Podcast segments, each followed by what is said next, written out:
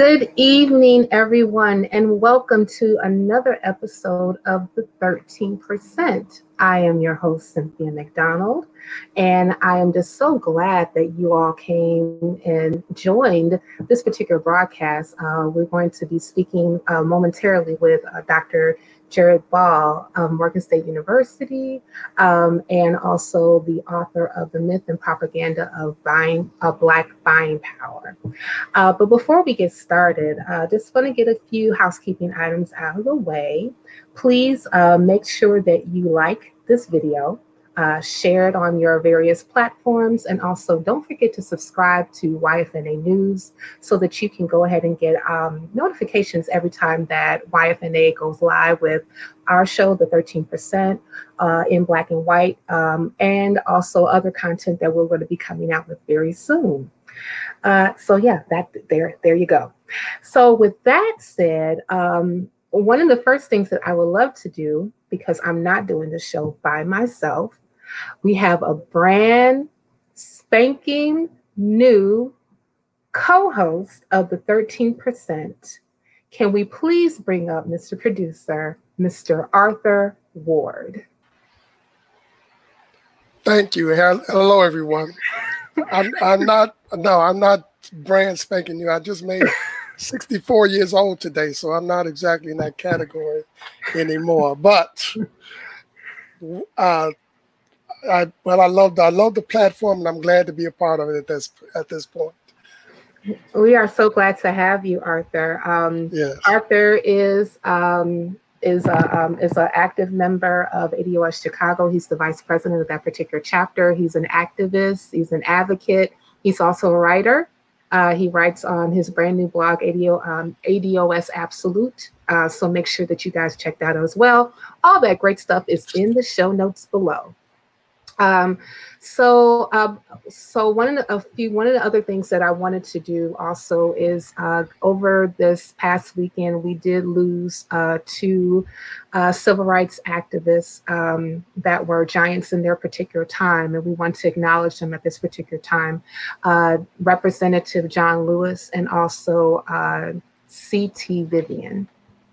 we just want to go ahead and acknowledge them passing and also um, and also the work that they have actually done to forward the cause. And hopefully with platforms like this and also things that are going forward that we can really pick up the mantle where they dropped uh, where they left. Exactly. All right. Okay so arthur are you ready to go ahead and get into this hole you dig? Yes. All right. Okay well so let's go ahead and bring on our guest this evening I just want to do a quick introduction. Uh, Dr. Jared A. Ball is a father and a husband. And after that, he is a professor, professor of communication studies at Morgan State University in Baltimore and is also the curator of the multimedia website, I Mix What I Like. And he's also the author of The Myth and Propaganda of Black Buying Power. So please welcome Dr. Jared Ball. Thank you for having me. It's a pleasure to be here. Thank you, thank you, thank you. thank you, thank you, thank you. thank you for coming. Um, I actually had in the notes applause, so I want to make sure that that happened. uh, so, uh, so let's just get into it. Uh, well, you know, uh, Dr. Ball, I know that I just did like a very brief introduction of you, but uh, do you want to just kind of just expand on like, you know, your background and who you are and all that great stuff and even how we even came to this space right here? Uh, uh the only other thing I would want to add, perhaps, is is uh, that I've been involved with grassroots activists politics uh, for a couple of decades and um, tried to expand alternative and radical forms of communication in the work that I do. But uh, the bio is as simple as is necessary. It's not even. It's, it's not that deep. okay, gotcha. All right, so let's just get into it. So, uh, Dr. Ball, can you just kind of just go over why, what really inspired you to write this particular book? So first of all, I just want to thank you all for having me on, uh, and I appreciate the chance to discuss the work. Uh, obviously, that's why anybody does the work chance to discuss it with the communities that they're targeting with the work that they're doing. So obviously, I'm happy to be here and I appreciate that.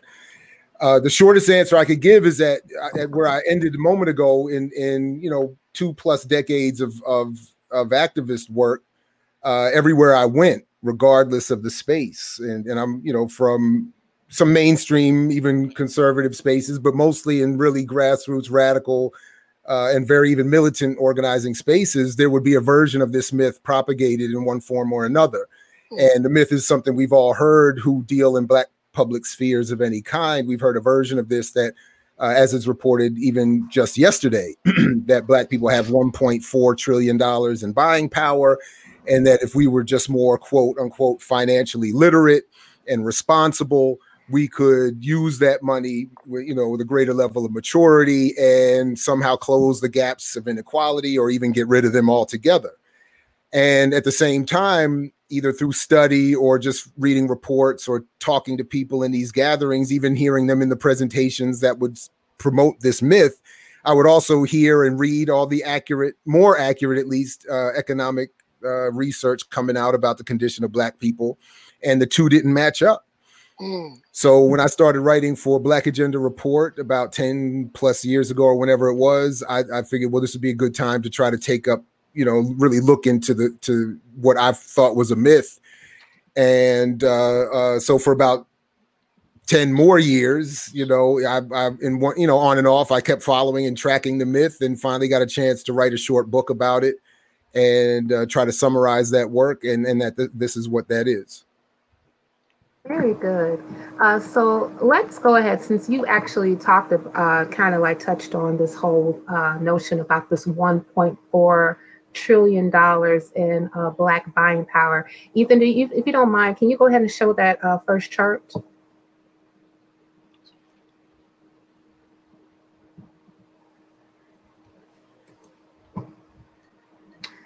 Okay, thank you.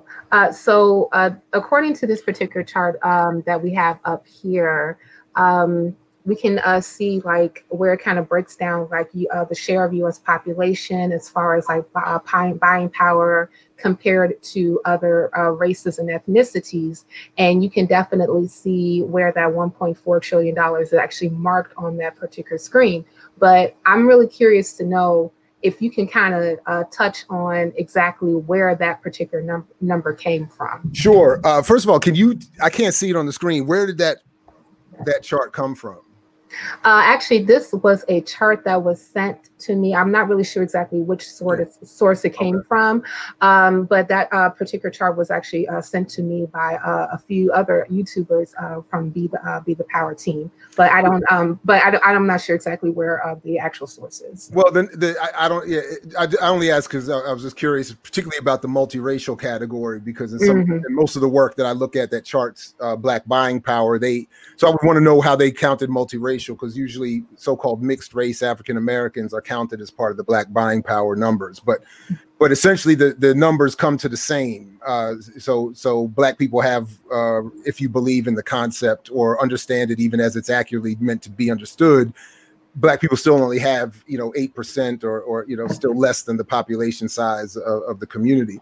But the numbers come from, and this is a, a really the pr- appropriate place to start. The numbers come from marketing and advertising data uh, and specifically from the Selig Center in the Terry Business College in the Bank of America building in Athens, Georgia, which is, uh, as its own mandate says, is there to help bridge the gap between advertisers and the Georgia business community. Mm. Uh, and what those numbers are meant to reflect are not, as it's reported to us, as money that we actually have and can use as we want to use. It's a measurement, it's an extrapolation, it's a as in their own reports, it's a estimate or a projection of what money black people have to spend on available goods that they can buy which are owned and promoted and marketed by the advertisers themselves. Wow. So in other words, it's a measurement of what of the ability of those communities to enrich the owners of the products they're buying. It is not a measurement of their income, it is not a measurement of their wealth,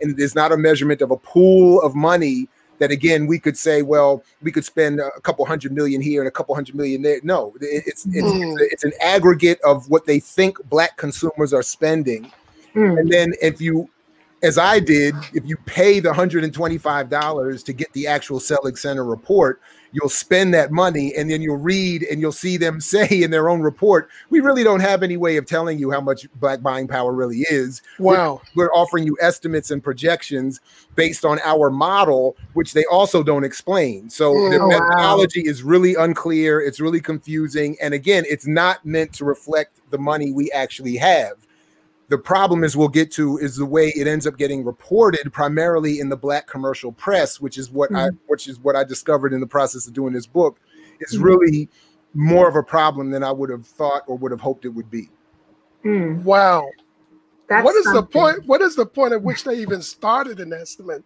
of that kind and and have you found their projections to be accurate in any way well, no, I mean, you could start with the simple fact that in 2019, I believe, and I have the exact numbers in the book, but the last the last numbers we have data for show that black people collectively earned uh, 800 billion, little over 800 billion. Okay. So there's no way we could be spending over a trillion and have that be meaningful other than, you know, because if you're spending more than you're earning, that's debt, that's not mm-hmm. wealth, that's not power, that's that's horrible. So, mm-hmm. uh, so that's one place to start. Uh, um, the reason the numbers are desired, as I said a moment ago, the, the, the numbers themselves are mythical. They're they're guesses, mm. but the, the reason the numbers are important is because black and all commercial media, but in this case, black commercial media need to project a wealth uh, or a, a, consumption power in the black community that would attract white corporate advertising revenue. Mm. So every year, about 500 or so billion dollars are spent by advertisers in commercial media. So mm. everybody's trying to get their fair share. Okay. And obviously, if you're trying to convince somebody to give you ad revenue, you need to convince them that the people reading your work are, can afford to buy and will want to buy what you're selling. So right. that's where Johnson comes in. That's where the black commercial press comes in. Mm. And that's one of the main, if not the main reason why so many of us are confused. Because as you see on that list, and I still have buying power as a Google alert. So mm-hmm. I, every day, even today, I get a, a, an alert saying how it's being reported and discussed. Mm. And every group has buying power assessed. Every group that can be broken down white men, black men, certain age groups, certain gender, sexuality, everything, religious preferences, everything is broken down. Mm-hmm. Municipalities, businesses are measured, governments are measured for their buying power. Everything is measured, but again, all for the purposes of saying, of, of directing ad revenue, not for trying to explain the economic condition of these groups, but only with us mm-hmm. has been turned into a particular kind of weapon because of the particular history that black people have in this country that mm-hmm. changes mm-hmm. it all up. So Native Americans, Latinos, other groups, they have buying power assessed, but they're not in to the extent that I'm aware, at least. And in their presses, it's certainly not the case. They're not mm-hmm. having all these conversations saying, you know, well, we Indians and Native people and Indigenous people would be better off if we just marshaled our buying power. No, this we need our land back. We need our resources back. you reneged on every treaty. Like right. that addressed. Like right. nobody else is saying, you know, shop and consume and and the, you know regurgitating certain myths about about our dollars and all this other kind of stuff. And there's a, a very specific history that I try to quickly outline mm-hmm. to, to explain. Yeah. Mm-hmm. Uh, I wanted to quote uh, from your book because I wrote notes, and um, just like all uh, for the overview of what you were just uh, referring to, uh, I believe I want to say this is like in the second or third chapter. Uh, the claim that African America has roughly one trillion dollars in buying power is popular is popularly repeated mythology with no basis in sound economic logic or data. While the myth has a longer history, is today largely propelled by misreadings and poor false interpretations of Nielsen surveys and marketing reports produced by the, the Selig uh, Center for Economic Growth at the Terry College of Business House and the, back, uh, the Bank of American Financial uh, Center in Athens, Georgia. Um, but I, I kind of wanted to go back because there was a portion that you were talking about um, in the book about the Nielsen surveys. Mm-hmm. and um, and basically how they were uh, interpreting um, the uh, like the uh, the buying power uh, or the quote unquote buying power that um, African Americans have. Uh, you, I think that you mentioned that you know this was basically based on. Uh, I guess like a collection of surveys that was sent out to people, and they were reporting back what they would actually spend on certain goods and services. Is that correct? And can you? That's at least part of it. That's at least part of it. So, so what the so what what Nielsen does is kind of slick because Nielsen works with uh, the black press and, and, others to produce these reports for black buying power mm-hmm. to direct again ad revenue so what they do in their reports is they do take surveys of black consumers and they'll they'll say you know but they do it just like they do tv ratings mm-hmm. so just like 1500 mm. households determine what are, are apparently all 300 million americans are watching you know it's only 1500 households that determine what show is a hit so it's not mm. that many right. and so they'll grab you know uh, one year it was 80,000 uh, con- black consumers who went shopping over the Christmas holidays were, were asked what they bought and what they spent their money on. Mm-hmm. And they take that and extrapolate those numbers to you know 40 million people or whatever and, and mm. come up with a number but really what they're doing is they're just coming up with a way to to break down the spending and then they reflect back and cite the Selig Center's claim for a trillion so mm. so Nielsen just adds some of the detail about where black people are spending their money. So they'll say, mm-hmm. you know, out of the people we surveyed, uh, there was a hundred thousand dollars spent on shoes and two hundred thousand spent on spent on electronics, and so then they'll extrapolate from that and say, well, if this amount of shoppers spent this amount on TVs, then we can basically guess that this amount of the whole population will spend this much on TVs, yeah. and then they refer. Then they'll just say in their reports, out of the this is how the the one point whatever trillion is being spent. And then they'll have a little footnote that says this buying power number comes from the Selig Center. And then you go to find the Selig Center and you find out that you can't actually look at their data without buying the report. Mm, right. By the time you get there most people aren't going to do all of that. Mm-hmm. so you just see all the headlines particularly in the black press just again from two days or the yesterday in fact saying black buying power increases, such and such, mm. make some other claim, and then you read it, and then it says something about buying power from the Selig Center or Nielsen, and then it makes whatever claim the journalist or author wants to make. Uh, and some of it's radical, some of it's conservative, some of it's silly, some of it's serious, but they're all basing everything on this mythological number. So mm-hmm. whether I agree with it or not, or whether you agree with what they're claiming to do with it or not, it doesn't matter. Even if you want the plan to work, it can't work on, on a faulty, uh, uh, you know, uh, platform. Well, you know, they have a, you know, Nielsen has a bunch of actuaries working for him with crystal balls. So uh, that. and then, you know, but they also. And I know that for a fact. well, look, and then and any of us, particularly in media, will know that Nielsen has a really funky history and how they measure black consumers. You know, right. and all kinds, even legal cases brought up about it, right. and all mm-hmm. kinds of there's funkiness there. Of course, they have an incentive to create these numbers because they get right. paid. They get everybody's just, and then the, the, everybody's getting paid, and then we're the victims because we miss we are have all this misreporting delivered on us, mm-hmm. uh, and then we we start making our plans and we start right. trying to plan either individually or collectively. People start businesses. I had a you know one of the brothers that was helping me develop a, a promotional video was like he was looking at me funny one day and I was like, what's the matter? He said, man, I've developed my whole business model was based on the belief that this was real.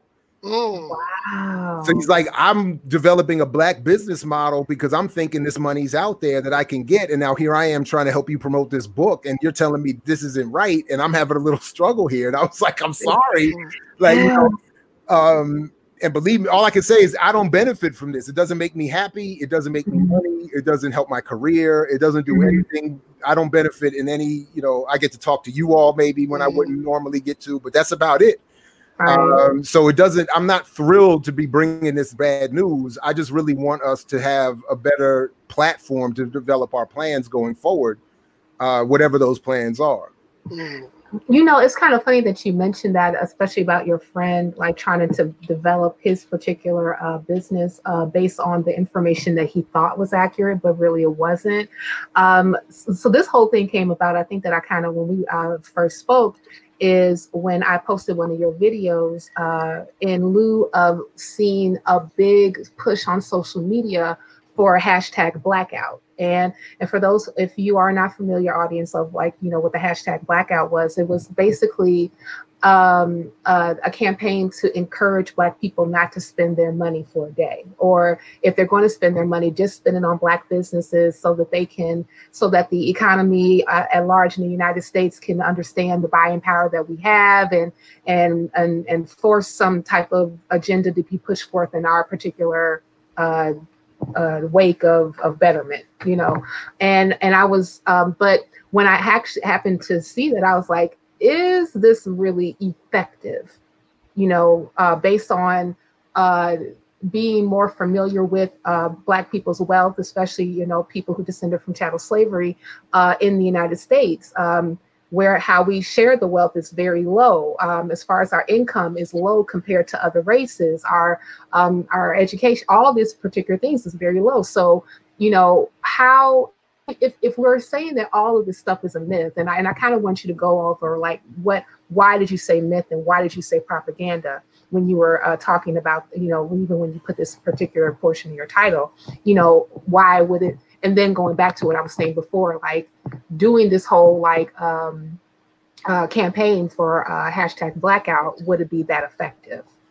So my first questions are, you know, explain why you say myth and why you say propaganda, why you use those particular words, and and then lead on to if you felt that if you feel based on what you know, uh, an economic pooling of this particular campaign would be effective or not.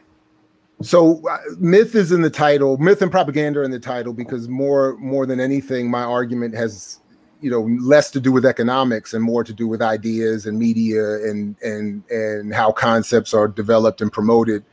Uh, because the economics as we just talked about are really pretty simple. If you just look at the numbers and look at the studies i cite in the book if you just look at the reporting that comes out regularly but doesn't get a lot of attention there's so much showing what many people know just from looking out their own window and living, living their lives. It's just a bad situation for almost everybody particularly for, for us for black people for, for mm-hmm. black as you were saying descendants of chattel enslavement it's really bad uh, and, and and and this was before this crisis it's about to get even way worse uh, mm-hmm. so i i you know I, i'm really we we're going to need some unity and some some communication more than ever mm-hmm. um but the, the, the so the myth just again says that we have this money and we're basically only poor because we're ignorant and mm. that and that and that somehow that wealth is created by shopping habits and and and spending behavior and that's not how wealth is created mm-hmm. uh, that's not how the white people that have wealth got it and that's not how uh, uh, anybody else could make it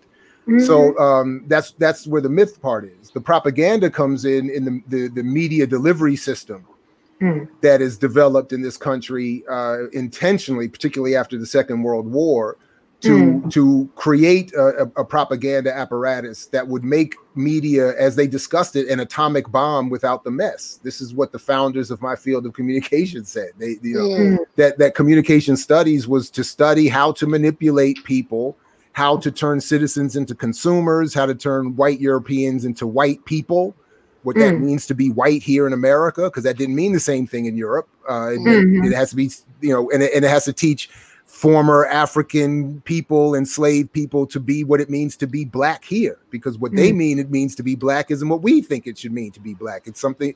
So the, it, all of this has to be taught without as much physical violence as possible um, mm-hmm. because that's the most sophisticated mechanism of manipulation if you can mm. get people to mm. do what you want them to do without the threat of violence by the way, I say this in my class all the time. We've all experienced this as parents. The moment your parent or you as a parent raise your hand to become physical with your child or, or as a child, that's the least powerful moment that they are experiencing. That's where the violence is violence is coming from. Because mm-hmm. if, if the power is exerted when your mother or father could just give you a look, or where you would just do what they wanted you to do without being told anything, that's mm-hmm. power. That's mm-hmm. that the minute they have to raise a hand and physically put something on you may hurt but that's their weakest moment. And that's the way the military is here. They all kinds of propaganda is is developed in this country before the bombs drop, before the guns fire. Um, all kinds of propaganda has already been developed.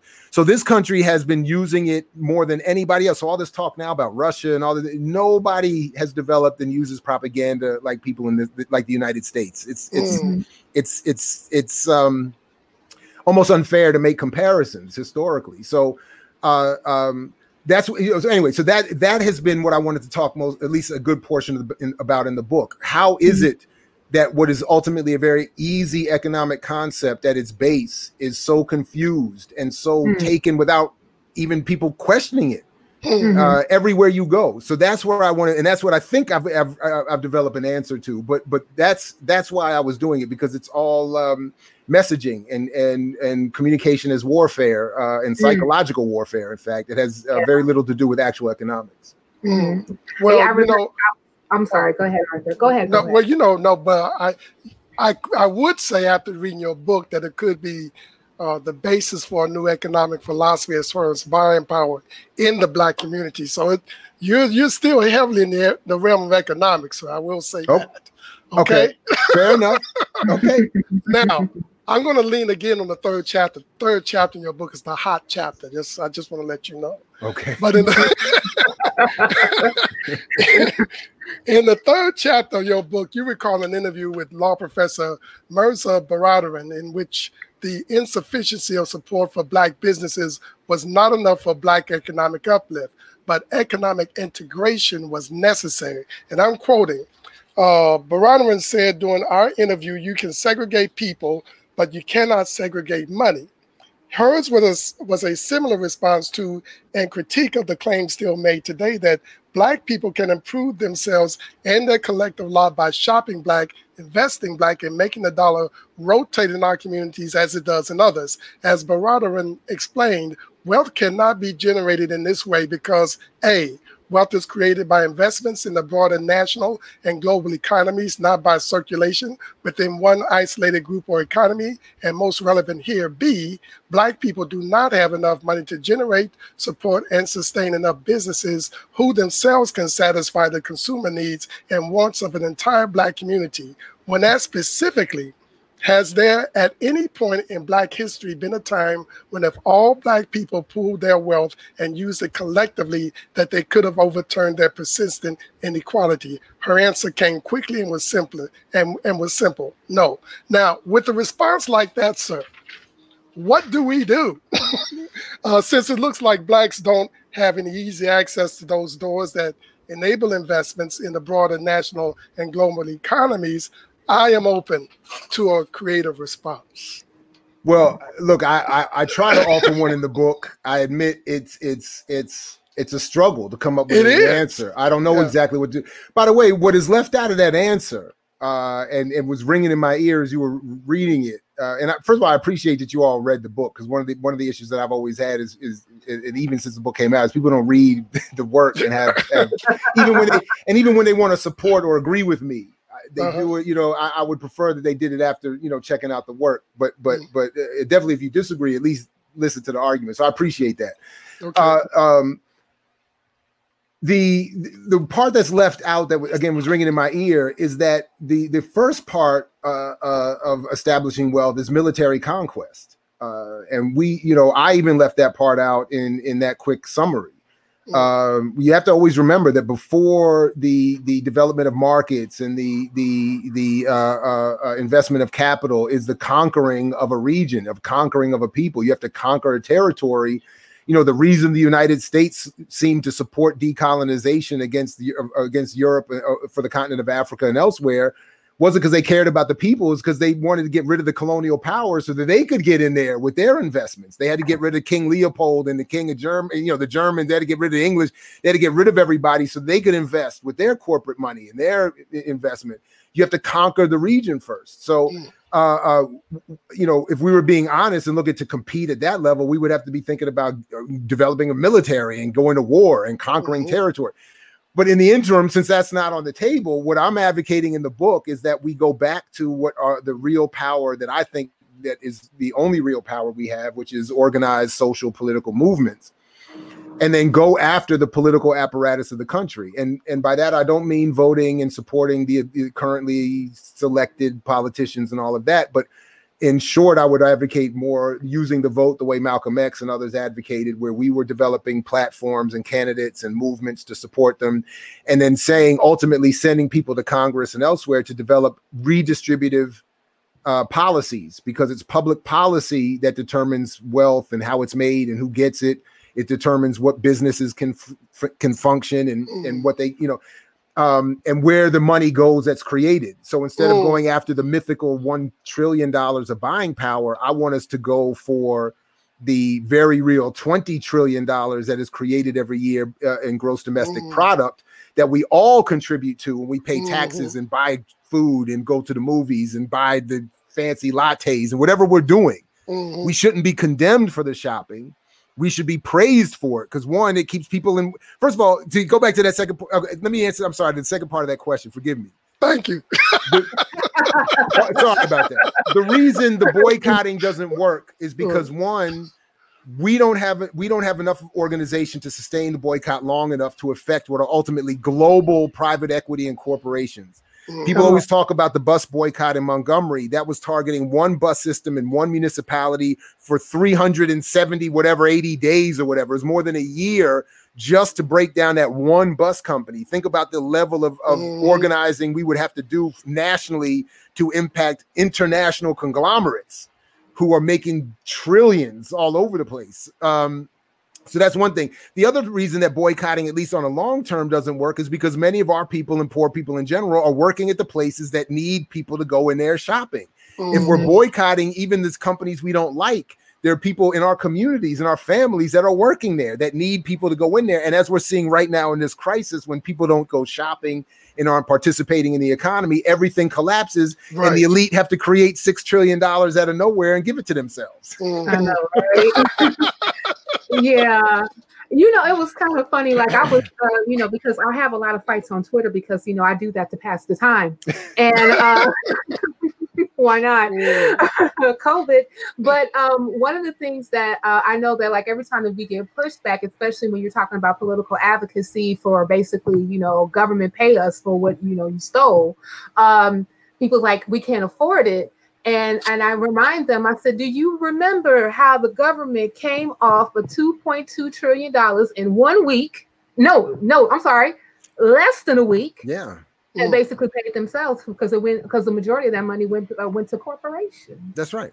And the yeah. twelve hundred dollars that got shipped out to, to working people got rent sent right back to those same elite people anyway, because everybody right. paid their bills, the landlords got paid, and that's what they wanted. So it's not mm-hmm it's not that it was really you know that should be being given out every week so that people could stay home be safe and continue shopping from home supporting businesses when they can and and being like you know that's the social contract. We'll take care of you till you get better then go back to work and take care of us. Mm-hmm. and it should be you know again hashtag respect my consumption mm-hmm. don't don't tell me not to go shopping you know and to not buy hair and rims or whatever we're always condemned for for buying. We should be buying more and and and the wealth that that creates should just come back to all of us in terms of healthcare and education and whatever. I mean you know whatever. Um tax breaks so that you know tax subsidies so we could spend money on whatever our favorite media is.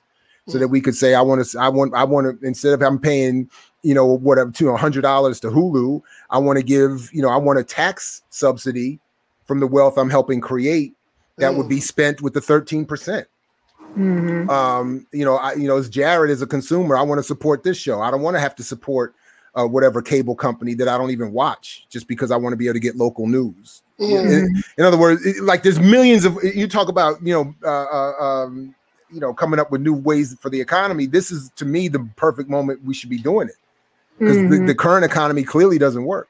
Mm. Mm-hmm. Well, well, as well, well, let me ask you this: uh, as of the day, what what role do you see black entrepreneurship playing in terms of black empowerment and the harnessing of black buying power at this point? Honestly, I mean, if I don't think it, I don't think they can do much. I mean, uh, you know, I'm not. First of all, I think we should support black business. I think that that that black business should accept whatever social contract comes with that and find ways to in, in whatever they're doing to support uh, the, the the black community. Mm. Uh, we don't. I certainly don't want to help create another just a black bourgeoisie. And and you know we hear all the time that poor black people get into the NFL, and then we hear them talk all the time how they always end up voting Republican. Mm. That's not the contract that I want.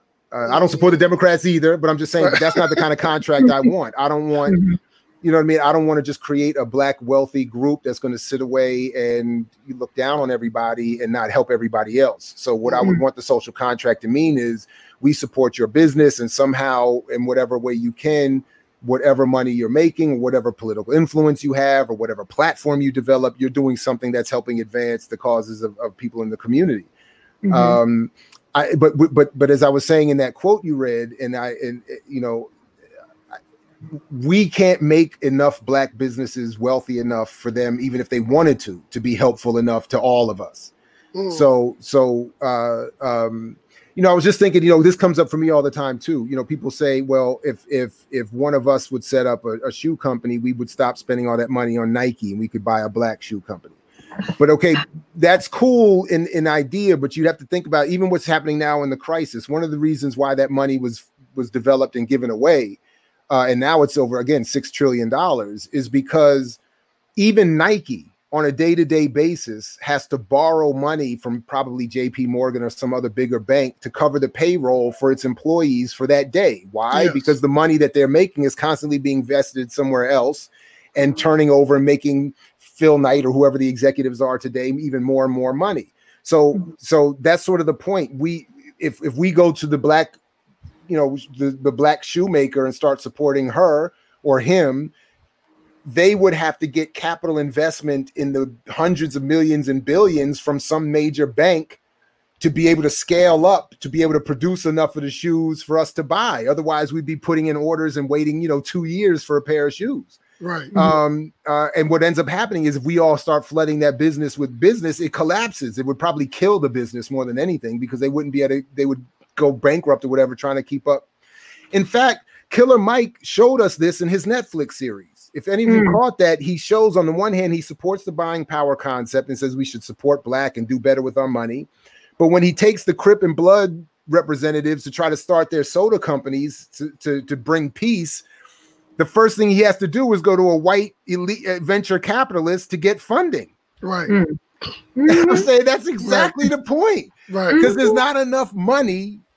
Anyway, so that so so so the black entrepreneur, I think, needs to just just take his or her normal place in the community and not be seen as the savior as I think the buying power myth wants to create the the hope for. And and um just like the rest of us, we all have to try to find ways and with whatever resources we get to help other people. They have to do the same thing. And I don't think, but I don't think that they should be looked at as the saviors. I don't think we should be looking at propping up black businesses with the idea that they're going to somehow redistribute and trickle down money to the rest of us in a way that's going to really close the gaps in, in income and wealth that, that we suffer. Mm-hmm. By the way, and the elite have control of the political apparatus, and part of the myth is to get us away from that. Right. Mm-hmm. And to only focus on business and whatever, but they themselves know that their businesses depend on control of the government to again manage tariffs and taxes. The study that just showed again, what was it, 70% of unpaid income comes yes. from the top 1%, unpaid yes. taxes come from. So even if they paid their own taxes, all of us would have the money we needed. you know what I mean? So like like but if we some so so we can't compete economically, we're never going to catch up. Our only mm-hmm. hope is to see what the influence that we see coming from people being in the streets, developing political movements, hopefully organizing them a little bit better to create demands and people who could follow through with those demands and try to get control of that apparatus of, of, of government to a certain extent to say if we're creating 20 trillion in GDP every year in gross domestic product, that is the value of all the goods and services and products transacted in a given year. Mm. Why are we arguing over anything, even reparations? Why is anybody arguing over anything? $20 trillion a year, my goodness. Mm. We, we, nobody should be suffering for anything. And then we can all go to our various separate communities for the other kinds of healing that we need. Because I don't mm. think, you know, no, you know, black people have their own particular healing, others have their own particular healing. But yes. in terms of the money, we're all creating this wealth. And i'm i'm i'm sick of being told that i gotta argue with you and someone else over what portion of that wealth that we should get when i mean it's just ridiculous. Yeah I, I, I totally agree. Like even though like i said I, I have a you know propensity to argue on twitter about these things but you know at the same time uh there there should not be an argument on things like pain especially when it comes to redress repair uh, reparations especially you know, because it's old. And and and yeah. there's and, and, and the kind of funny thing that you even mentioned uh, concerning um, not looking to black business as saviors but um, looking but actually looking to where we really should be looking at as far as like where other businesses look at which is government mm-hmm. you know um, because like i know that like oftentimes we would hear oh just uh, go ahead and uh, get into like a mlm and then you know put in your money and then you can go ahead and start producing product and then you'll be fine.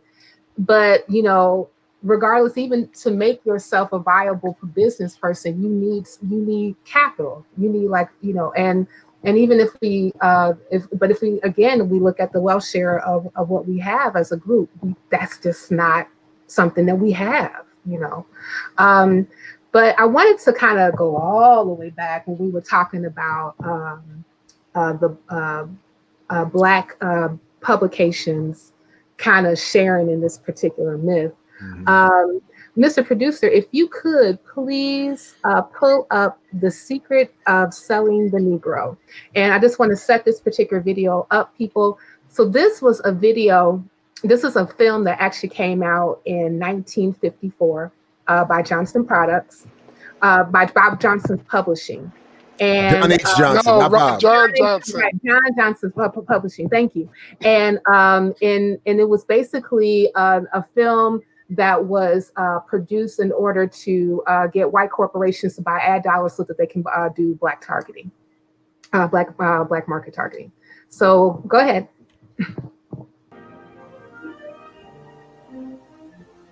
Hello, I'm Bob Trout.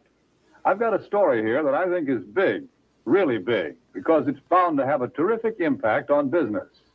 I'm talking about a new market, a big new market Millions upon millions of new prospects with $15 billion to spend.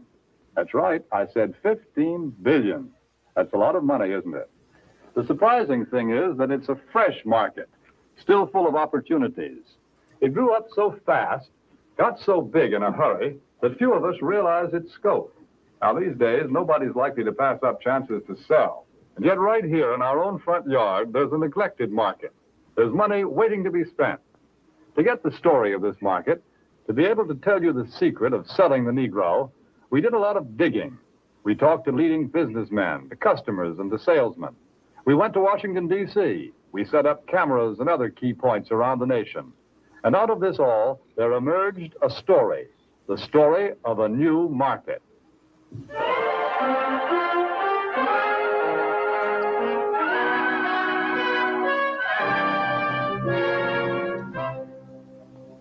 Yes, this is the market we're talking about, the new Negro family.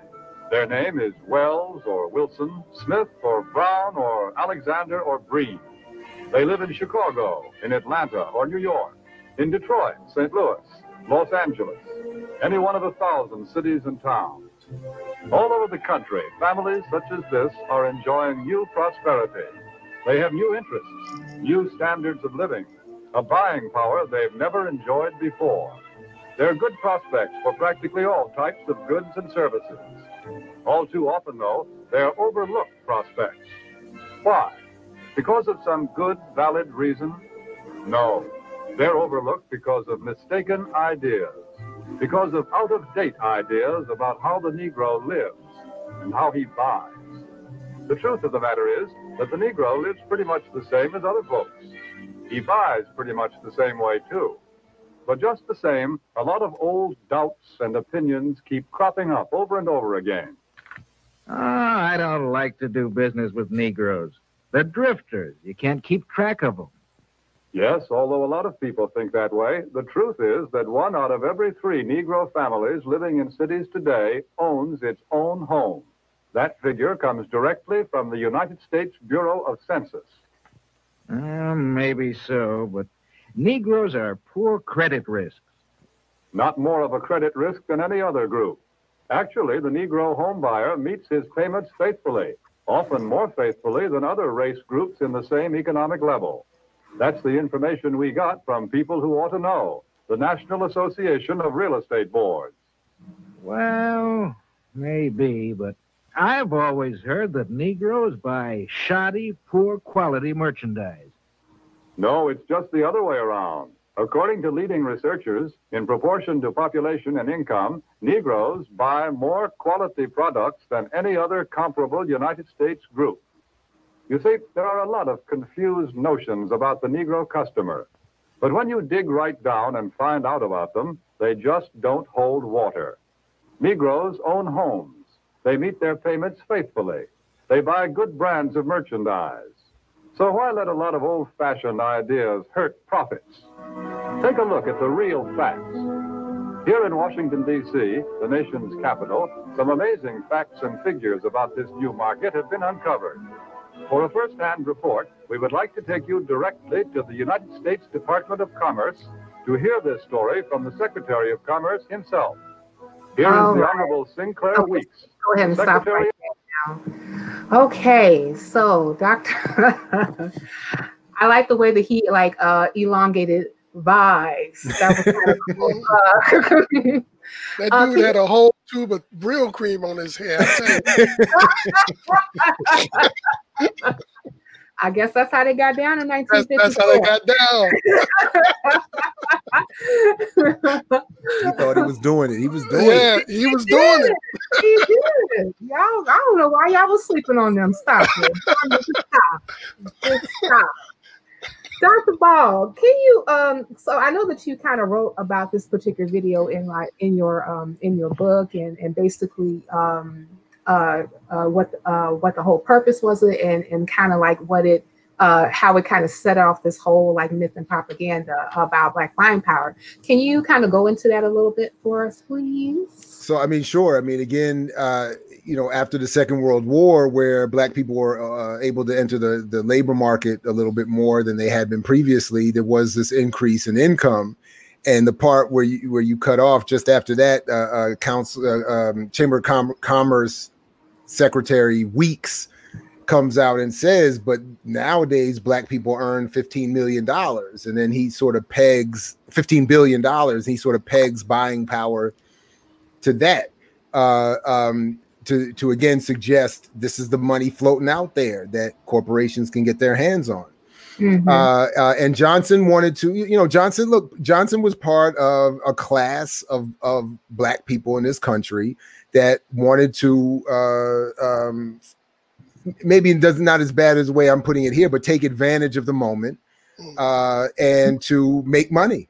Uh, Mhm. And he wanted to deliver a, a version of Black Pride that would be a, a, way of earning. So the Black Pride he wanted to present was sort of what you saw there. You know, we can be middle class like anybody else, and we can eat at fancy restaurants and drive nice cars like everybody else Mhm. um, and to present black people specifically also as not you know civil rights. We're not you know revolutionaries. We just want the middle class life. Uh, and if you pay me i will put a lot of eyeballs and and and, and ears on your product. Uh, and that's what Johnson was trying to do, and he uh, was successful at it and made a lot of money. And he set a pattern in motion that today uh, is in, in still in full effect, uh, whereby the black press is helping to literally produce these reports, uh, where they say specifically to to have corporation white corporations respect us more, Mm. meaning spend more advertising on us Mhm. uh, and uh, uh, and and there it is. So um, I, anyway, that's that's at least the overview of what. Because when I first saw the video, I didn't see the Johnson tagline on the bottom of the copy that I had. Mhm. So I initially thought this must be like I had initially because this is back when I think I had it on VHS first, and I was thinking I had found the underground, you know, white corporate marketing propaganda video, you know, like, and then later I was like, oh no, this is Johnson. And he in fact award it was an award-winning video. The, the advertising community re- awarded it with, you know, uh, praised it for it, it accomplishing what Johnson wanted to accomplish. Mm. Um, by the way, there's another aspect, real quick, of the, the propaganda effort from the other side, which is while Johnson wanted to make some money uh, um, by presenting black people this way, the white elite wanted to present black people this way globally Mm. to to promote America, particularly after the Second World War, as the singular power in the world, as being Mhm. open to even our formerly enslaved can get in on this winning capitalism thing. Uh, Mm. uh, so all the rest of the world. So when they're after Second World War, and as the United States went to war against communism, they wanted to use this and other things to promote American capitalism as the saving grace of everything. You don't need revolution, you don't need communism, you don't need any of that. You just need a little bit of good advertising and some capital, and, and even the formerly enslaved can can be good. So therefore, Mm-hmm. everybody in your country, wherever you are, can be Mhm. good too. Yeah. Mm. Yeah, but that Yeah. was kind of that was kind of wrecked in the early 1960s when those pictures and started leaving the country, the dogs and you know the fire hoses and all that kind of stuff. And Russia was actually able to use that as propaganda uh, to encourage African nations to become part of their bloc. That's right. Mhm. That's absolutely so. So as I mentioned in the book, propaganda isn't always successful, but the Mhm. argument to me isn't whether it's successful. It's the it's our point should be what is the intent.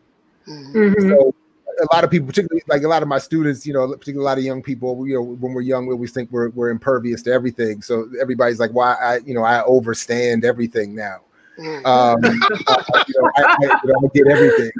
Uh, so, so I don't want to argue with them. So I'm saying I'm not arguing whether the propaganda was effective. I just want us to be clear that this is what the elite are trying to do Mhm. and and you know uh and uh, you know so that's at least what i'm saying you know so to your point you're right that it, it wasn't always effective it didn't always work in every instance and other people were obviously able and obviously even uh, uh, uh um when when um mama till uh, put out emmett's picture i mean that went around the world and bust up a lot of the mythology too Mhm. uh, so propaganda, this is why it keeps having to reform itself. This is why Mhm. capitalism keeps rebranding itself. It's it's a constant process. They're like, oh, we lost a little bit here. Let's come back and and, and rebrand over here. Mhm. Um, and so absolutely, that's what was done. Uh, so you know, you know. and I was curious to kind of find out like exactly where like Black America was like at that particular time. Uh, Ethan, if you, can you pull up that uh, chart from um, at Stop um, Urban?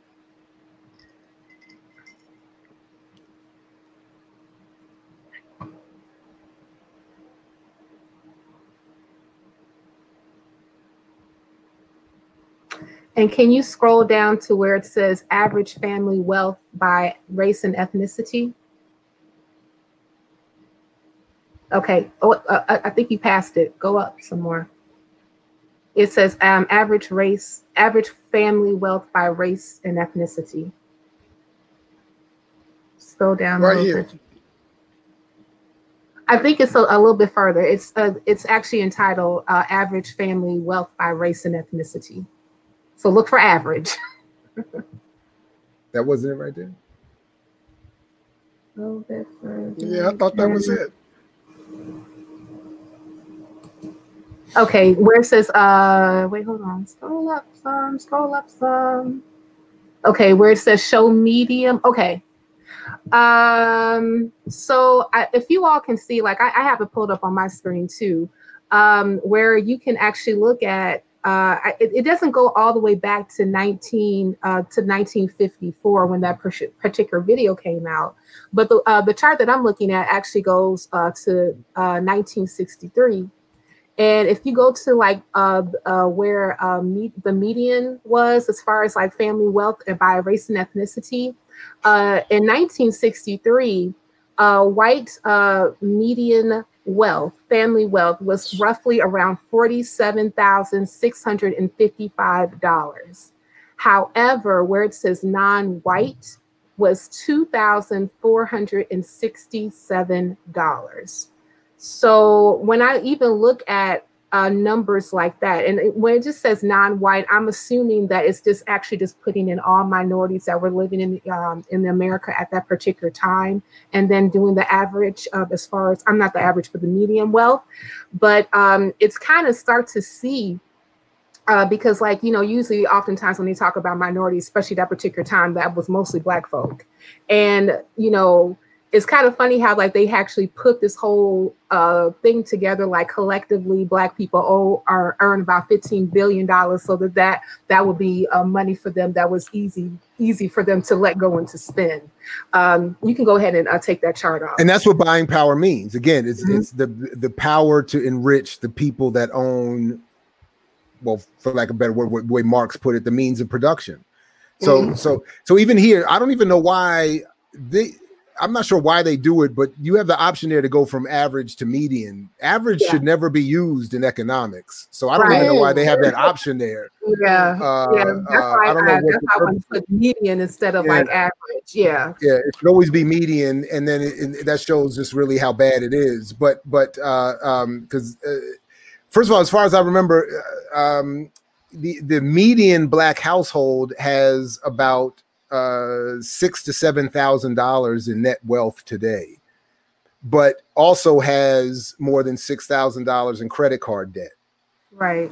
So that can't be considered an economically strong or viable situation uh, Right. uh, on its own face. Um, uh, so this is why, again, the issue for me is more propaganda than than anything else. Because how else? By the way, the elite. You know, one of the fascinating things, you know, that in in for me at least in the in the course of study of the media history in this country is that the the uh, um, I think it's attributed to Chomsky, but that the the that that uh, violence is to totalitarianism what propaganda is to democracy. Mm. That is, the more you tell people they're free, the more you have to propagandize them. Uh, because if you're in a dictator in a dictatorship, you don't have to say anything. You just say, "I'm here," and if you mess up, I'm gonna knock your head off. Mhm. Um, in here, where we're told constantly we're free, everybody has equal opportunity. You know, you just need all this other propaganda to have, you know, to say, well, no, you're not free because it's the immigrants, or no, you're not free because it's the black people, or no, you're not free because it's, you know, black, or you know, if it's to black people themselves, is no, you're not free because you are your own financially illiterate self Mm. holding. So it's all of this propaganda that's needed to hide the fact that 400 families walk off with 95% of all the wealth every every year that we create. Uh, you know, um, so even to talk about white people is misleading because then even the class division within that that group is misunderstood. You know, in other words, Mhm. capitalism, a white supremacist capitalist society doesn't even work for a majority of white people. Like, that's how that's how messed up it is. Like even they are really struggling uh relative to themselves at least, not to us. But but um you know the the the, the gaps. So my favorite part of the book, and I'll just and then I'll stop this rant here, is that is honestly the part about Nick Hanauer, the venture capitalist, who I heard at 2 a.m. on National Public Radio a couple years ago, and I almost crashed the car because I couldn't believe this venture capitalist was on national radio saying what he was saying. And what he was saying is the rich have to get more money back to the poor so that we can save ourselves because when Mm. we don't have because he said a Starbucks employee doesn't earn enough to actually buy coffee from Starbucks. And when Mhm. you have that level of inequality, the people rebel. And he was saying, "Look, I'm not a socialist. I love the billions that I make all the every every year, but Mhm. I can't. I, I'm not feeling safe." Because of there's too much inequality, and then we're seeing it. And then I found out I was mad. I found it after the book went to press that in 2018, the Air Force was running military drills because they're predicting that by the middle of this century, even before COVID, they were predicting by the middle of this this decade, rather, uh, the 2020s, that the that Generation Z would be in a Z billion because that generation would have finally grown up and realized that they have nothing. All they, you know, all, they've never had anything. They've been born and they've lived in in, a, in in persistent war and inequality and police violence, and Mhm. and they're going to rebel. So they were Mhm. already doing military drills, preparing uh, for the for the response to the inequality that they know they're creating and is going to create hostility. Mm. So part of it is a military response, but then part of it is also the propaganda response, which is why Amazon is doing Black Lives Matter and Netflix is putting its black content out. And even my again, my favorite was when Jamie Dimon took a knee in front of the JP Morgan What? Chase. You didn't see that part? Oh, I missed that one. He literally takes a knee in front of his vault. and I was screaming at the thing, laughing like, like, dude, open the door. Don't put me in front of it. Open that joint. I'm like, Ooh. that's, that's what I'm saying. Like they are in full blown. All the PR companies are making all their money right now, coming up with all these campaigns to make sure Oh, that we don't man. go. Professor, you mm-hmm. made my night with that one, man. I mean, I gotta see that. Oh, Yeah, Google that. Yeah, I gotta, I gotta see that. Ah, One of them with a mask on, like on a knee with his fist up. no, no, no. Oh, I, I, I want so bad to say, uh, if there's any white people listening to the show, please I don't do so. that. Yeah, I No, want no. to but don't do that. That's exactly what I need you not to do. And don't do the and the Nancy Pelosi Kente Cloth. Oh, no, Oh Don't do my that God. either. No. Oh yeah, don't don't do that. I I posted that uh, picture. I think I put it on Facebook and on Twitter, and I said, "What in the Kente cosplay is this?" And then you saw her husband got that bailout money. So Yeah, not only is she worth hundreds of millions or whatever, hundred million, her husband got bailout money. Right. yeah, Imagine that. yeah. What a coincidence. wow. Or is it? That's what happened. Oh, right. Like Ishmael Reed said, you could call me a conspiracy theorist as long as you acknowledge yourself as a coincidence theorist. Oh wow. Hmm. well, you know, my whole thing is, and as much as like I love to go after conspiracy theorists, um, if you, uh, my first question to any person that actually presents a particular theory or conspiracy theory is, what, uh, what data or what evidence do you have that this is true? you know? And um uh i know that like especially and but anytime that somebody tells me do your research i already won.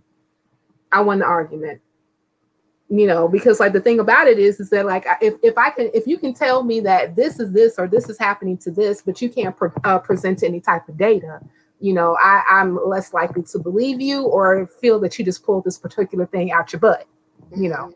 So um one of the things that I definitely appreciated, even with reading your particular book, is like you actually gave us reference points. Um, and Wow. it yeah, a, a whole lot of reference points. And I was like, okay, you know, I was like, oh, let me go ahead, especially when you brought up the Bureau of Labor and Statistics. Mhm. Um, I want to say, excuse me, as I am going through my notes. Uh, you talked about um, how, like, the Bureau and Labor Statistics was used in order for uh, to gather particular data about us about spending. Um, however, what their nor- what their whole portion is is basically is to measure unemployment. Um, however, I do see, but but I even when I post like some of their reports, it was just like uh, measuring spending on stuff that people buy every day, like food, clothing, homes, etc. You know, um, instead of so I, I don't I don't know if that would even be a really good measurement to even say that again. This particular group, since they spend so much money in this particular area, that they have the buying power to do so. But again, again, as I the reason I kept trying to repeat it as much as possible in the book is because that is only meant to measure the money that is made available to specifically spend on what other people own. Mhm. So so when when when my wife and I bought our house,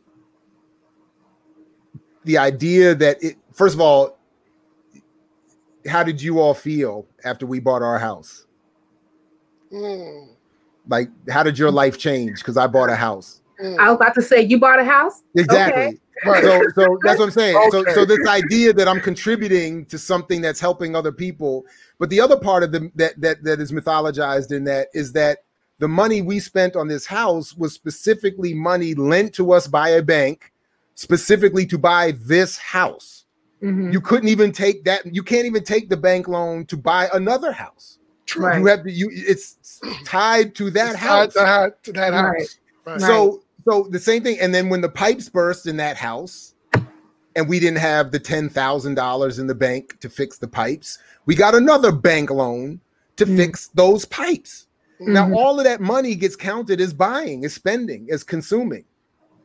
But but it it, it but it we weren't sitting on hundreds of thousands of dollars that we could have said, well, we could buy that house, or maybe we'll buy stock, or maybe we'll invest in the 13%, or maybe we'll do this or we'll do that. We didn't have that. We, we again, you go through the paperwork, you qualify for this house, this loan on this house, and that's it. And if you try to go to another house, you got to get the loan reapproved to get approved for that house. They got to reinspect that house because the bank owns it. The bank, you're paying the bank. But but it goes Right. on the book. Same thing with a car. You buy a car, you get a loan to buy that specific car the Mhm. car company has also gotten a loan from a bigger bank to pay their payroll for that day or to cover the cost of bringing in new vehicles for that day Mhm. based on what business they expect to do that the bank trusts them to pay back later on. All of this is so. By the way, again, I know you know Marx is himself propagandized, but in his brilliant work on capital, what is under what is exposed in that is that capitalism works by money moving. So going Mhm. back to Baradaran's point, we can't just circulate dollars amongst each other and develop wealth. It has to get invested and moved and moved and reinvested uh, uh, uh, to keep the global pyramid scheme going. Um, you know, if you save money, the the, the, the scheme stops. Everything shuts Mhm. down. By the way, have you ever gone to the bank and tried to withdraw all the money you've had in the bank at one time? If it's over five or six thousand dollars, you probably can't do it because the bank has already taken that money and invested it somewhere else, and they'll tell you to come true. back in a few days and fill out some Mhm. more paperwork, and then you can take out all your money. So, so Right. this, this, this is look, and there's so much more. And I would really encourage people to read Mar- Mehrsa Baradaran's book because she really Mm-hmm. breaks down the history of the banking system in particular. Yes. Um, Yeah, I would really the- encourage the color of uh, the color of money. the color of money. Yeah, the color of money. I, I know I've read it. Uh, actually, uh, I think that the majority of people that's in the chat right now have read that book. Good. Right. you know, was, um, uh, yeah. we we have a we have a monthly book that we Right read on. in ADOS, and that, that was one of them. Matter of fact, I met uh, Miss Baradaran in, in uh, Louisville earlier this year before COVID hit. Right on. Interesting lady. It's very interesting. Her work is strong. Uh, uh, we did a couple good interviews uh, as well, and uh, um, when her book first came out, and uh, um, uh, yeah, big supporter of that work. Mhm. And uh, um, and then my, I also like to you know point to the, the myth of black capitalism that Earl Ofari wrote in 1970, which going back to the earlier history of this country really breaks down why black banking can't work, and it has nothing to do with the, the mythologies again about our fan, financial illiteracy. Hmm It has to do with what banks are here to do, and banks are not here to create wealth for poor people. Right. That's not what they're here to do. Right. Uh, um, so, so that you know, that's not going to, you know. Uh, uh, anyway, and the same thing with with Earl Ofari's work in terms of the history of black business Mhm. and it not being a a pathway for the collective. Uh, again, we just don't we don't earn enough money. So, but again, I don't want to be misrepresented. I, I, this happens all the time. I'm not saying uh, give up and just quit. I'm not saying don't support black business or or black whatever. Uh, I'm just saying we need to have. Uh, and I don't have the solution myself. I just am uh, encouraging that we develop some methods to get beyond this particular myth and a couple of others, and then we'll figure out exactly uh, what to do.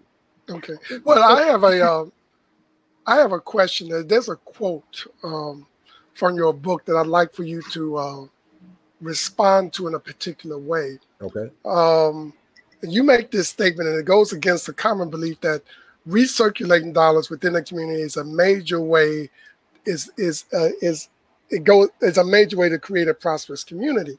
Now the quote goes. The forced physical displacement of entire black communities and the creation of segregated worlds is what impose an initial sense of an, of an apparent power of an internally circulating black dollar. However, disconnected from any meaningful participation in the broader economy, those black dollars could not become capital and thus could not expand. Without expansion as capital investment with returning profits, those small amounts of black dollars circulating among other mostly poor black people would never have, never, can never generate wealth. But unlike dollars, which lose strength when circulating only within one community, myths in heavily circulation, as is the case with buying power, gain strength exponentially. I agree with the statement. oh, there he's smiling. but, but Mhm. if that's the case, how did economic growth in Tulsa happen? That would seem to be a self contained economic case where growth did happen anyway, especially since Tulsa existed in extreme segregationist and legally constrictive uh, conditions. Now, I didn't look at the details for this book, and I and I'm if if if I had, I don't really, I don't want to say I have any regrets, but if I did, this would be one of them. I would have liked to to to have really dealt with this more specifically. Uh, but essentially, the the the the question of Tulsa is is uh, really the, the question I'm trying to explain in another context, maybe in a larger context Okay. with that previous statement. Uh, uh, in other words, the the what is actually almost let me not say it that way. What extends the trauma of the white terrorism that crushed Black Wall Street is that it pro- it promotes and persists the myth that had that white terrorism not occurred, something would would have flourished in in Oklahoma that could have been duplicated across the country that would have solved the condition of all the black community. Mm.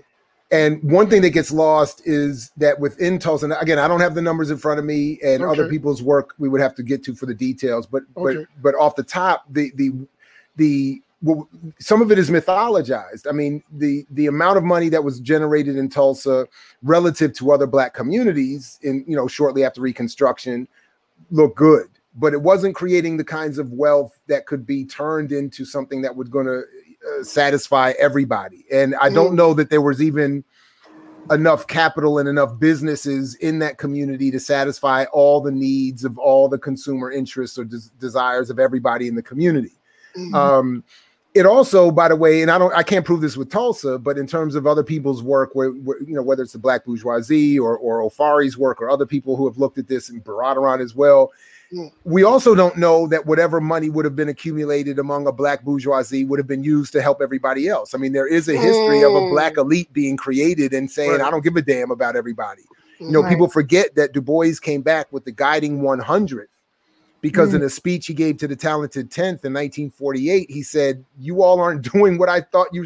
I didn't say become doctors and lawyers so you could run away from your people. Right. s- you- so he was saying maybe that we need a smaller group who's actually going to use their advancement to help everybody, unlike the rest of these traders who are just running off with all the money Mhm. Mhm. um so that's another another part of it but then the, the real part is that without the ability for the money that was developed in in, in tulsa to be invested outside of tulsa and, and to accumulate wealth that would be reinvested back into tulsa the the the expansion or the growth couldn't have gone too far. Uh, Mm. because again if you even just think about even if you just think of it on a family level if you just take you know the you know a five or six person family or a four person family whatever and you just take whatever money that they have and just circulate around where does the more money come in Right.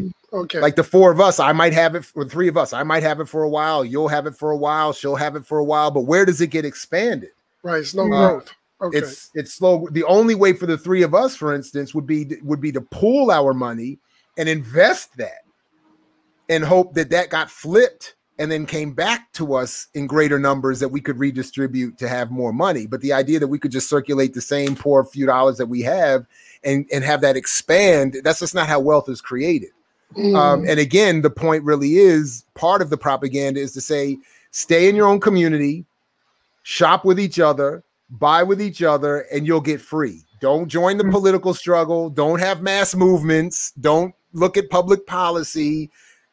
Just stay over there. Uh, while they're over there redirecting all the real wealth that's generated back to themselves. Mm.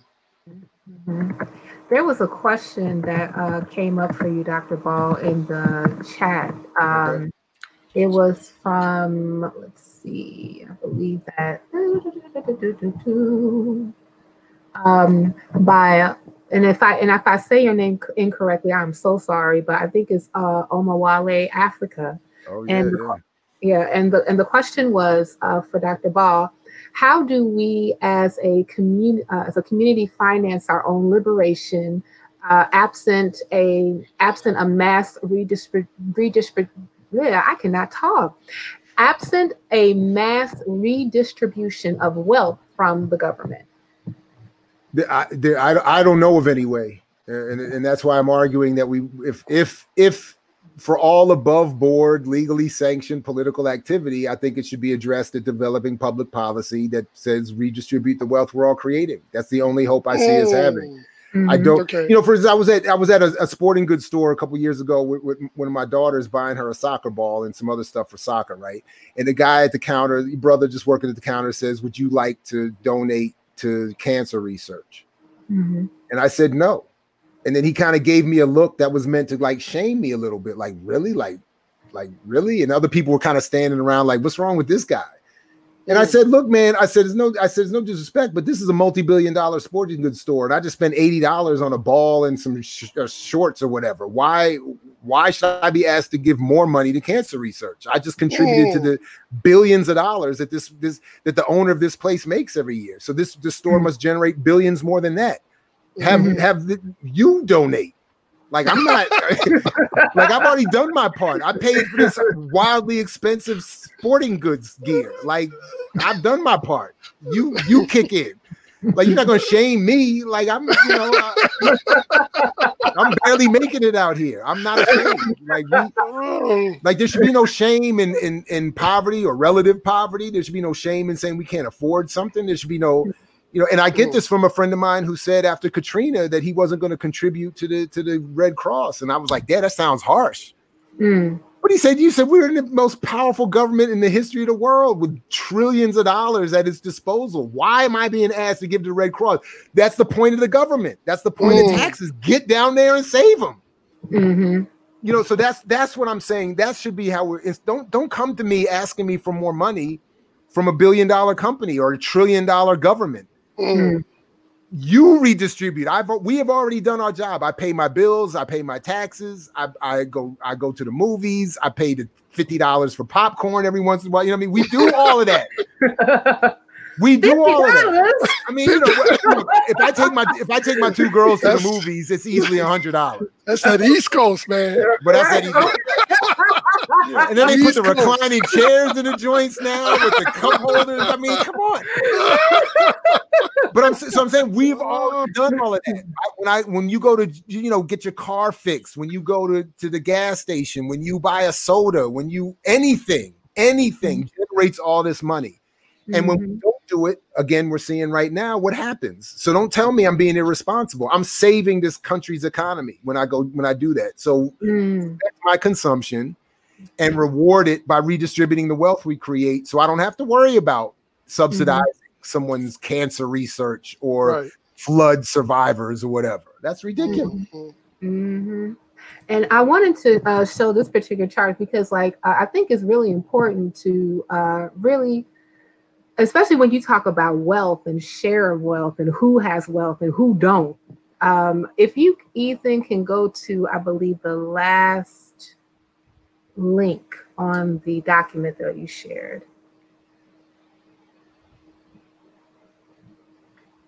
By the way, if people don't know, Omawale Africa, I'm sure this is the same brother. This dude is sharp as hell, and his work needs to be checked out. Uh, Or Wally Africa. I'm a Wally Africa, and I Okay. believe that's his, his Twitter handle too. If you just search his his work is is is vicious. Okay. Nice. All right. Well, definitely do. Can you go to uh, page seven? Yep, that one right there. This is where we are, people. Uh, so this is actually, um, uh, and I believe that a lot of people who are actually in the chat are familiar with this report, the Color of Wealth report that was done at the uh, Samuel Du Bois uh, Cook Center on Social Equity. Uh, it was a bunch of different people on it, including Dr. Sandy Darity.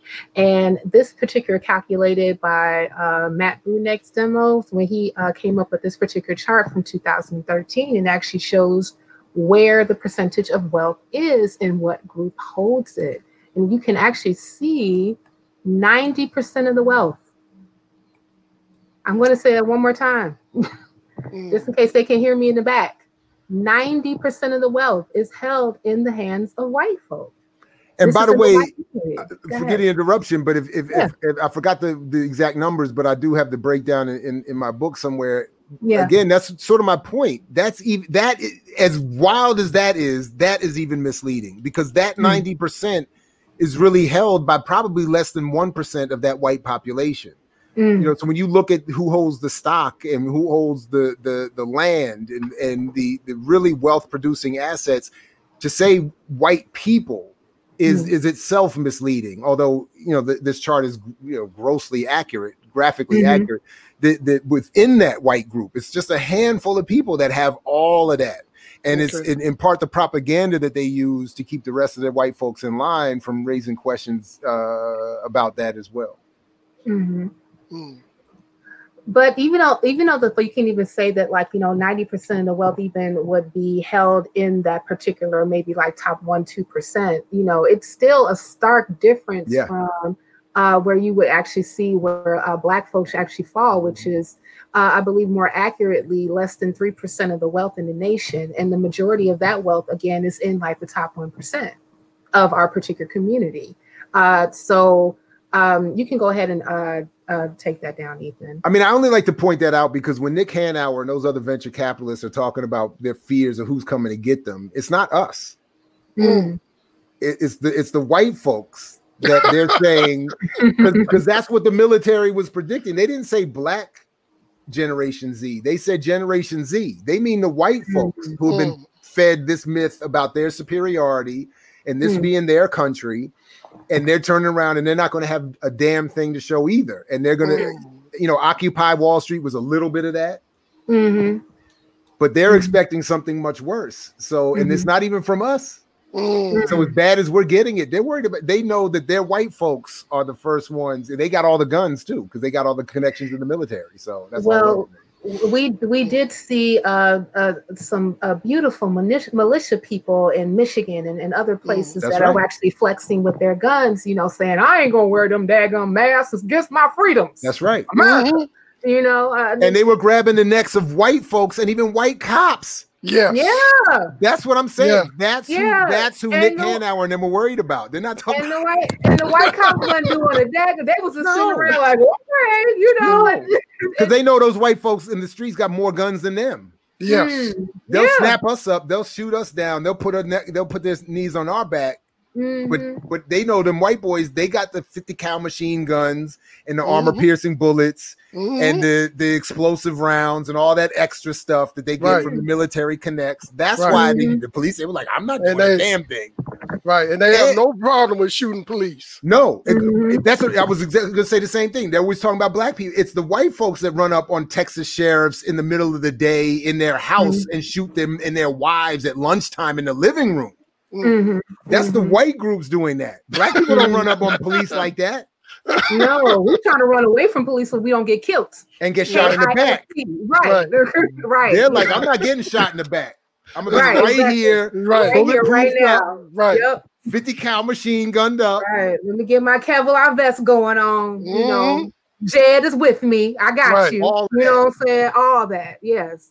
Uh, another question from the chat. Um, this is uh, from uh, Josh Gray L.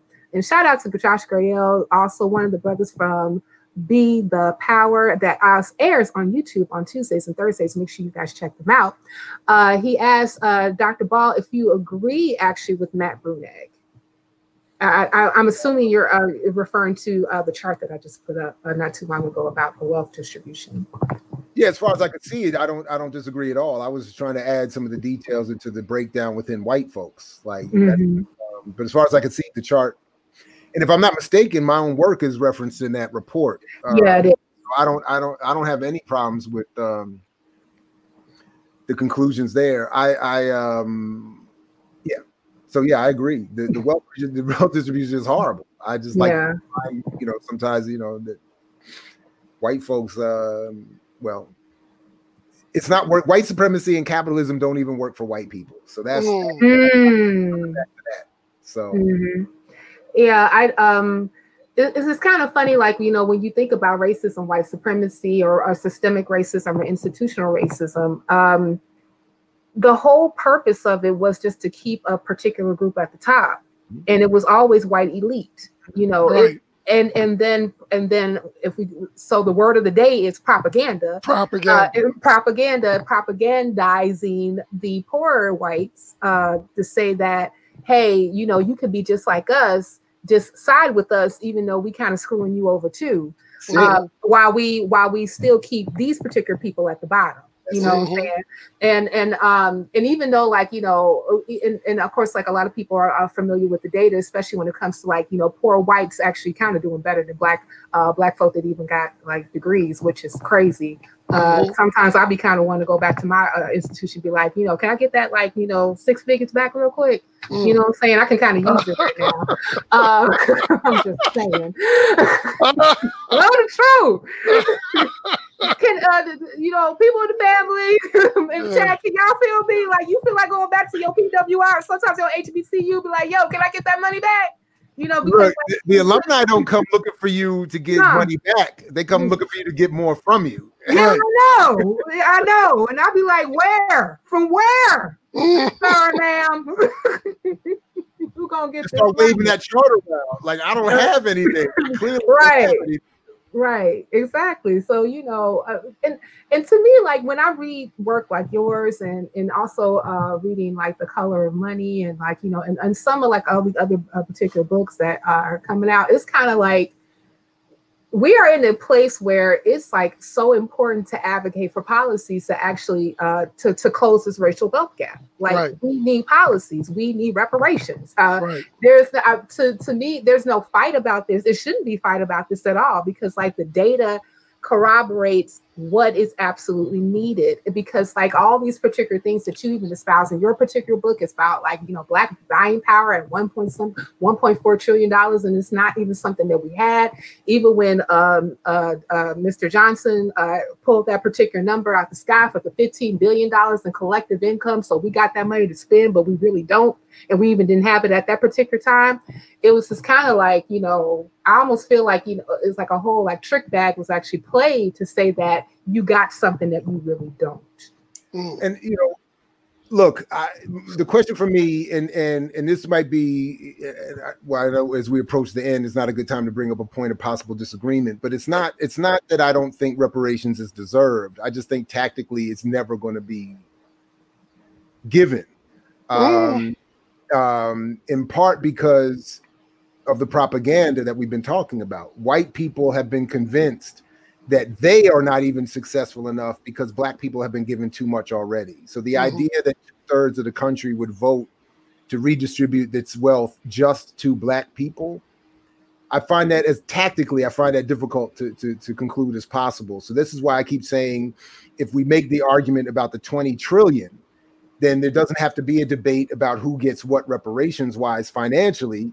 Everybody would be taken care of, and then black people could do the personal, private things collectively in the community to heal all the other elements of reparative uh, associated with, with reparative justice that don't come financially.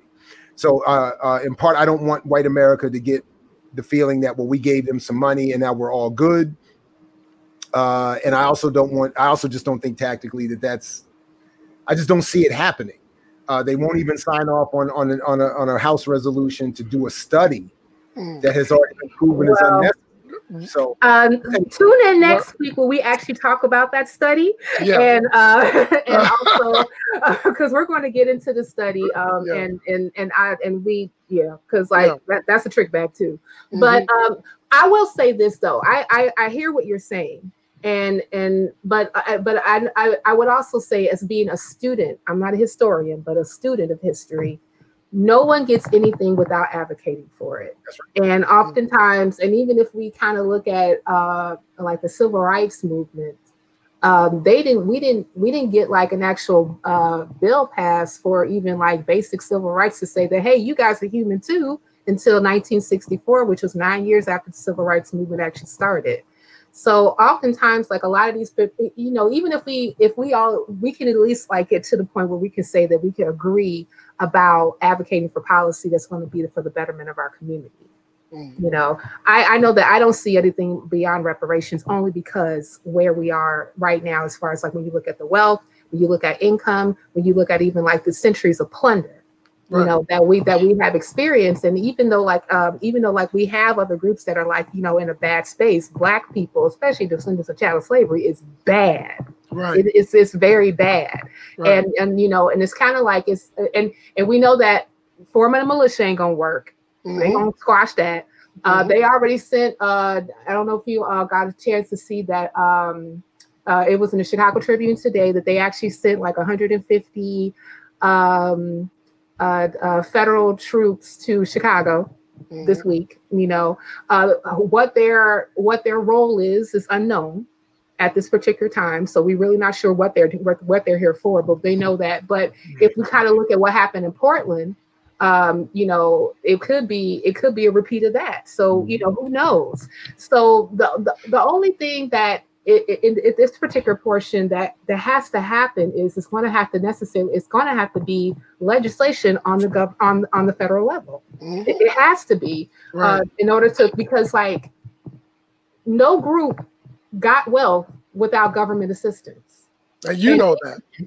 That's correct. You And know that- that. No, and, the- and but that's the only reason why I'm saying tactically we d- we would disagree because to get that level of federal government support, we're going to need so many more people from other communities to sign off on just giving wealth to black people, and Well, that is see- the part I don't. I just Our, our job as ADOS is to is to change minds and surprise people. So, Yes. Professor, when you get your check, I'm going to expect you to take me to the bar and buy me a drink. I'll buy you a drink without getting the check. We don't have to wait that long. We don't have to wait that long. I, I- I look. I would say, look, look. I know, look, I know that this is also a point of disagreement, but but I think that tactically, the the ADOS strategy of cutting of everyone off is does a disservice to that movement. That the federal government support for Black people has always accompanied support from other communities to help get that Black support from the federal government. So this is the only reason why I'm saying at the level of material redistribution, Mhm. there has to be some sort of collective unified effort with other communities to say you don't have to sign over to say cut a check to black people sign over a permanent redistribution of that 20 trillion dollars for everybody and then everybody will be more than materially taken care of forever Sure. But you know, but this is what I say, sir. Hmm? The government is able to do that for other groups. They're able to deal with groups in the what I call a separate file. Mhm. Whenever issues for Jews come up that require resources, they're dealt with in a separate file. Mhm. No other communities are involved. When But it comes to again, the but- American, when it comes to the. American Indian, same deal. Okay. the American I Indian has not gotten anything i don't know what i don't know what they've gotten Well, I, we we they we live on two dollars a day we can talk about that. But but I think that the for the when it comes to the case for black people uh, of chattel that came from chattel slavery in this country, Mhm. that we have a more substantial case than any other group in this country. I'm not This is what disagreeing. I'm see again. I'm not disagreeing. This my argument is not about deserving.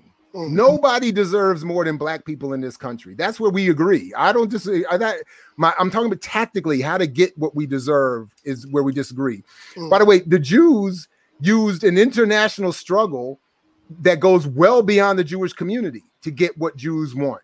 The That's Zionist true. movement is is an international and multi-religious, multi-ethnic movement. Zionist. That- so, That's So- true, but but I but I will say that even even in that particular vernacular, we have to still be more of a concentrated portion about what's here in the United States. We're uh, the thing about it is, and I understand you're saying you're not necessarily uh, disagreeing as far as like what we deserve as a, as a group, not at all. but and and and, and also too like you can and, and, and it's going to be difficult to especially like if you're trying to get buy-in you know from other communities.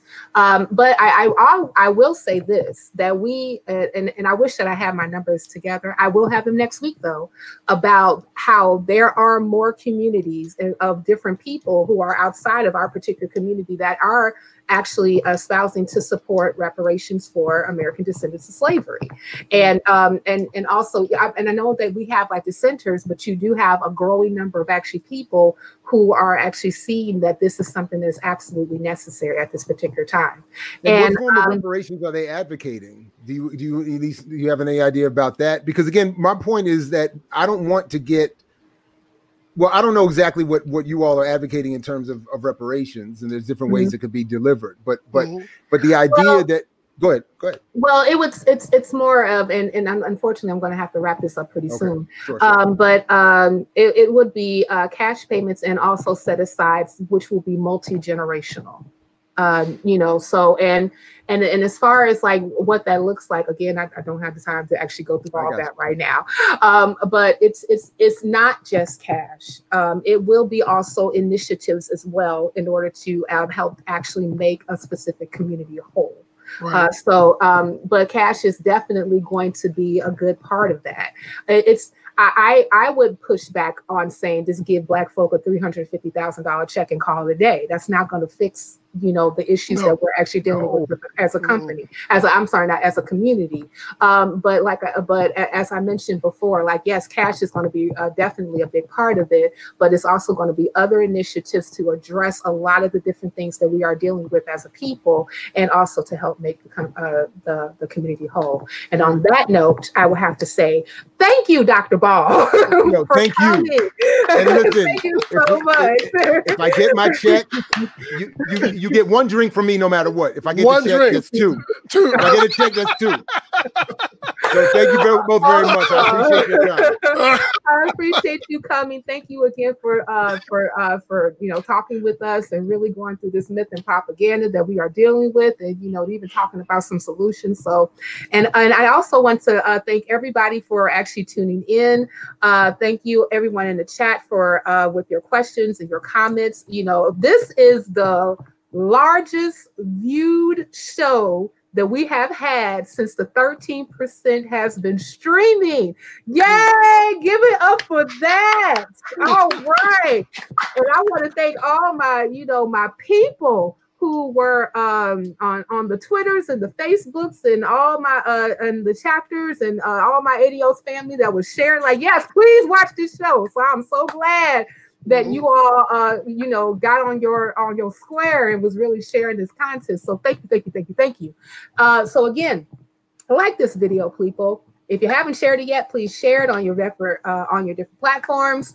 Uh, if you like the content uh, we do have a patreon. Uh, all that information is in the uh, the show notes. Uh, you can click on the patreon and become a patron to actually support this content. You can also uh, go to the link to buy us a coffee. I like my coffee black no sugar no cream you know because you know that puts like you know fat on you know what i'm saying Oh, I thought you were going to say that, that was the hip hop reference. Right, so, yeah, and- and I like that song. Yeah, I do. I like that song. I ain't gonna lie. Yeah, I'm hip hop head. You know what I'm saying? In the house, I thought that's where you were going, but that's good. Yeah. Black coffee, no sugar, no cream. Hey, Yeah, I'm just not down with my team. Yeah, awesome. Okay, so yeah, so everyone, again, thank you for watching. Uh, tune in next week. Uh, we're gonna have our, our brand new penny again, uh, Mr. Arthur Ward, and I'm going to be talking more on this particular topic about reparations and you know and everything that comes with it, and if it's if it's viable, all that great stuff. So we're definitely going to be getting to the weeds of that, and um, again, we will see you all on the by and by. Thank you. Peace, everybody. Peace and goodbye.